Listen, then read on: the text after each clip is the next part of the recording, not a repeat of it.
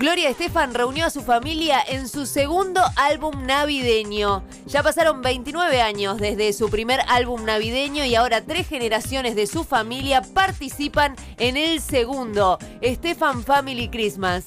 El nuevo álbum se acaba de lanzar en formato digital junto a su hija Emily, de 27 años, su nieto Sasha, de 10, y su esposo, desde hace 44 años, el señor Emilio Estefan, un ejecutivo de la industria musical que ha ayudado a lanzar las carreras de artistas como Shakira, Ricky Martin y bueno, por primera vez este señor graba ahora una canción. Para ellos no importa en qué lugar del mundo se esté, siempre se regresa a casa para pasar las fiestas en familia y este proyecto es como invitar al público a pasarlas juntos.